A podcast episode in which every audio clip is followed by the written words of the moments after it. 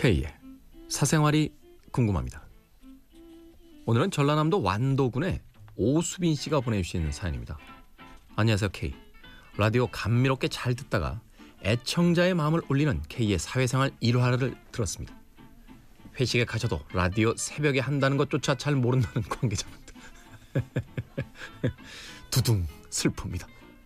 이렇게 좋은 DJ를 몰라보신다니. 우리 K 서운해하지 마요. 우리가 있잖아요. 녹방이라도 생방이라도 K만 보고 찾아오는 이 새벽.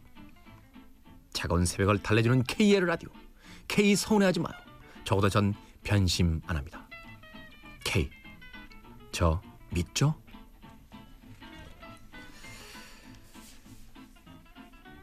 혹시 아버지가 돈이 좀 있으시면 건물을 하나 사셔가지고 방송국을 한번 해보시는 게 어떨까? 아니 왜 그런 회사들 있잖아요. 이 닭으로 유명한 국내 회사 있는데 닭값이 맨날 변동이 심해가지고요. 그 회사 사장님이 화가 나서 닭 농장을 차리셨대요. 아예. 그러니까 우리도 그냥 개편 때마다 이러지 말고 누군가가 한 명이서 좀 방송국을 차려주셨으면 좋겠어요. 라디오 팟캐스트 이런 거 하는데 얼마 안 들지 않습니까? 스튜디오 하나에 뭐. 어제도 저 이동진 기자 만나고 왔거든요. 영화평론한. 빨간 책방이라고 자기 뭐 하잖아요. 근데 쏠쏠하대요. 재밌대요 그게. 나보고도 한번 해볼 생각이 없냐고 그래서. 저는 그냥 라디오에서 하고 싶은 얘기 다 합니다. 그랬어요.